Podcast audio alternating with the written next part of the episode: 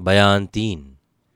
कुछ दिन बाकी हैं। एक मैदान में हरी हरी दूर पर पंद्रह बीस कुर्सियाँ रखी हुई हैं और सिर्फ़ तीन आदमी कोर वीरेंद्र सिंह, तेज सिंह और फतेह सिंह सेनापति बैठे हैं।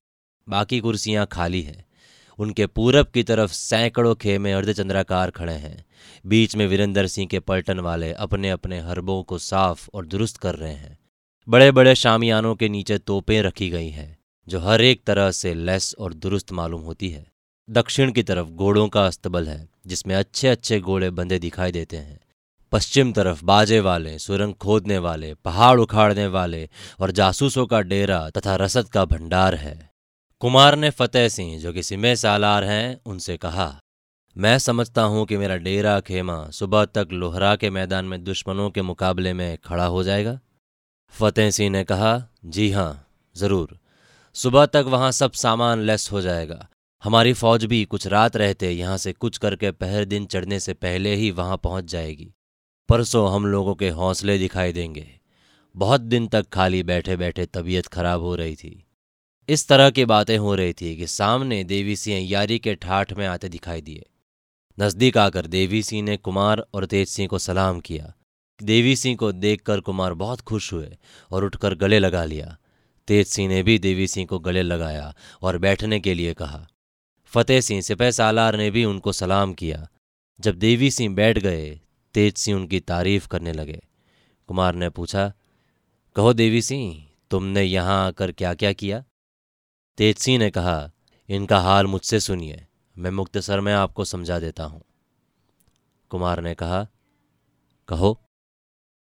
तेज सिंह बोलने लगे जब आप चंद्रकांता के बाग में बैठे थे और भूत ने आकर कहा था कि खबर भई राजा को तुमरी, सुनो गुरुजी मेरे, जिसको सुनकर मैंने ज़बरदस्ती आपको वहाँ से उठाया था, वो भूत यही थे। नौगढ़ में भी उन्होंने जाकर क्रूर सिंह के चुनारगढ़ आने और अयारों को संग लाने की खबर खंजरी बजा कर दी थी। जब चंद्रकांता के मरने का गम महल में छाया हुआ था और आप बेहोश पड़े थे तब भी इन्होंने चंद्रकांता और चपला की जीती रहने की खबर मुझको दी थी। तब मैंने अगर उठ के लाश नहीं पहचानी होती तो पूरे घर का नाश हो चुका होता। इतना काम उन्होंने किया। इन्हीं को बुलाने के वास्ते मैंने सुबह मुनादी करवाई थी, क्योंकि उनका कोई ठिकाना तो था ही नहीं। ये सुनकर कुमार ने देवी सिंह की पीठ ठोकी और बोले, शाबाश! किस मुँह से तुम्हारी तारीफ़ करें? तुमने दो घर बचाए। देवी सिंह ने कहा मैं किस लायक हूँ जो आप इतनी तारीफ़ करते हैं? तारीफ़ सब कामों से निश्चिंत होने पर कीजिएगा। इस वक्त चंद्रकांता को छुड़ाने की फ़िक्र करनी चाहिए। अगर देर होगी तो न जाने उनकी जान पर क्या आ बने।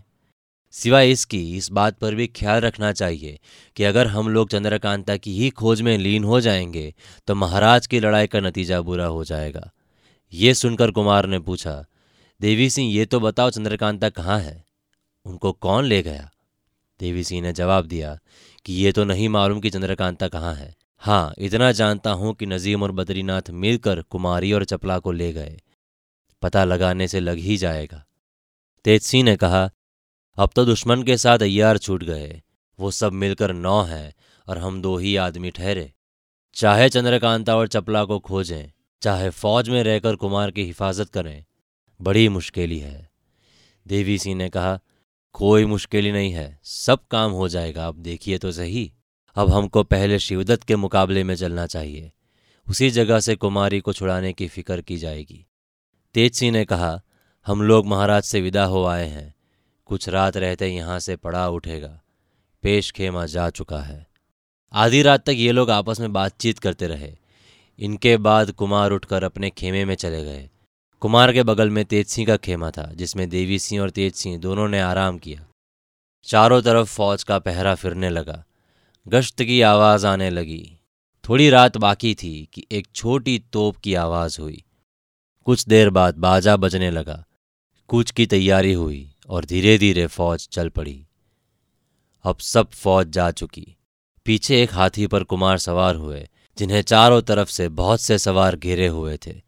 तेज सिंह और देवी सिंह अपने यारी के सामान से सजे हुए, कभी आगे, कभी पीछे, कभी साथ पैदल चलने लगे। पहर दिन चढ़े, कुंवर वीरेंद्र सिंह का लश्कर शिवदत्त की फौज के मुकाबले में जा पहुँचा, जहाँ पहले से महाराज जयसिंह की फौज डेरा जमाए हुए थी। लड़ाई बंद थी और मुसलमान सब मारे जा चुके थे। खेमा डेरा पहले से ही खड़ा था। कायदे के साथ पलटनों का पड़ाव पड़ा। जब सब इंतज़ाम हो चुका कुंवर वीरेंद्र सिंह ने अपने खेमे में कचहरी की और मीर मुंशी को हुक्म दिया।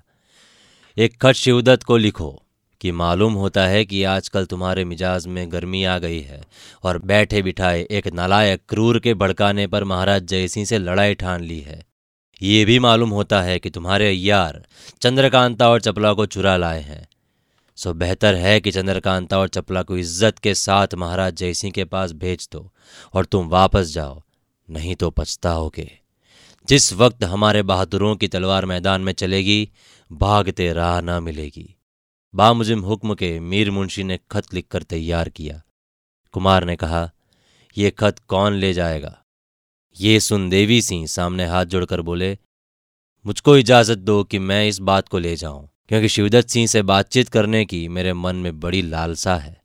कुमार ने कहा, इतनी बड़ी फौज में तुम्हारा अकेला जाना अच्छा नहीं है। तेज सिंह ने कहा, कोई हर्ज नहीं, जाने दीजिए। आखिर कुमार ने अपनी कमर से खंजर निकाल कर दिया, जिसे देवी सिंह ने लेकर सलाम किया। खत बटवे में रख लिया और तेज सिंह के चरण छूकर रवाना हुए। महाराज शिवदत्त सिंह के पलटन वालों में से कोई भी देवी सिंह को नहीं पहचानता था। दूर से इन्होंने देखा कि बड़ा सा कार चौबी खेमा खड़ा है। समझ गए कि यही महाराज का खेमा है। सीधे दड़दड़ाते हुए खेमे के दरवाजे पर पहुँचे और पहरे वालों से कहा, अपने राजा को जाकर खबर करो कि कुंवर सिंह का एक अय्यार खत लेकर आया है। जाओ, जल्दी जाओ। सुनते ही प्यादा दौड़ा और महाराज शिवदत्त से इस बात की खबर की। उन्होंने हुक्म दिया, आने दो। देवी सिंह खेमे में अंदर गए। देखा कि बीच में महाराज शिवदत्त सोने के जड़ाऊ सिंहासन पर बैठे हैं। बाईं तरफ़ दीवान साहब और उनके बाद दोनों तरफ़ बड़े बड़े बहादुर बेशकीमती पोशाकें पहने उम्दे उम्दे हरबे लगाए चांदी की कुर्सियों पर बैठे हैं, जिनके देखने से कमजोरों का कलेजा दहलता है। बाद इनके दोनों तरफ़ नीम कुर्सियों पर यार लोग विराजमान हैं। इसके बाद दहरे बेदहरे अमीर और होद्देदार लोग बैठे हैं। बहुत से चौबदार हाथ बांधे सामने खड़े हैं। गरज की बड़े रुआब का दरबार देखने में आया। देवी सिंह किसी को सलाम किए बिना ही बीच में जाकर खड़े रहे और एक दफ़ा चारों तरफ़ निगाह दौड़ाकर गौर से देखा। फिर बढ़कर कुमार का खत महाराज के सामने सिंहासन पर रख दिया। देवी सिंह की बेअदमी देखकर महाराज शिवदत्त मारे गुस्से के लाल हो गए और बोले, एक मच्छर को इतना हौसला हो गया कि हाथी का मुकाबला करे। अभी तो वीरेंद्र सिंह के मुँह से दूध की महक भी नहीं गई होगी। ये कहते हुए खत हाथ में लेकर फाड़ दिया। खत का फटना था कि देवी सिंह की आँखें लाल हो गई। बोले, जिसके सर मौत सवार होती है, उनकी बुद्धि पहले से ही हवा खाने चली जाती है। देवी सिंह की बात तीर की तरह शिवदत्त के कलेजे के पार हो गई। बोले, पकड़ो इस बेअदब को। इतना कहना था कि कई चौबदार देवी सिंह की तरफ़ झुके। इन्होंने खंजर निकाल के तीन चार चौबदार की सफ़ाई कर डाली और फुर्ती से अपने यारी के बटुए में से एक गैर निकालकर ज़ोर से ज़मीन पर मारा। जिससे बड़ी भारी आवाज़ हुई। दरबार दहल उठा। महाराज एकदम चौंक पड़े, जिससे सिर का शमला, जिस पर हीरे का सरपंच था, ज़मीन पर गिर पड़ा। लपक के देवी सिंह ने उसे उठा लिया और कूद कर खेमे के बाहर निकल गए। सब के सब देखते रह गए कि किसी के लिए कुछ न बन पड़ा। सारा गुस्सा शिवदत्त ने यारों पर निकाला, जो कि उस दरबार में बैठे थे। कहा, लानत है तुम लोगों की अयारी पर। जो तुम लोगों के देखते दुश्मन का एक अदना अयार हमारी बेइज्जती कर गया।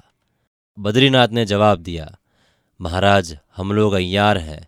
हज़ार आदमियों में अकेले घुसकर काम करते हैं, मगर एक आदमी पर दस हज़ार नहीं टूट पड़ते। ये हम लोगों के कायदे के बाहर है। बड़े बड़े पहलवान तो बैठे हैं, इन लोगों ने क्या कर लिया? बद्रीनाथ की बात का जवाब शिवदत्त ने कुछ न दिया और कहा अच्छा कल हम देख लेंगे।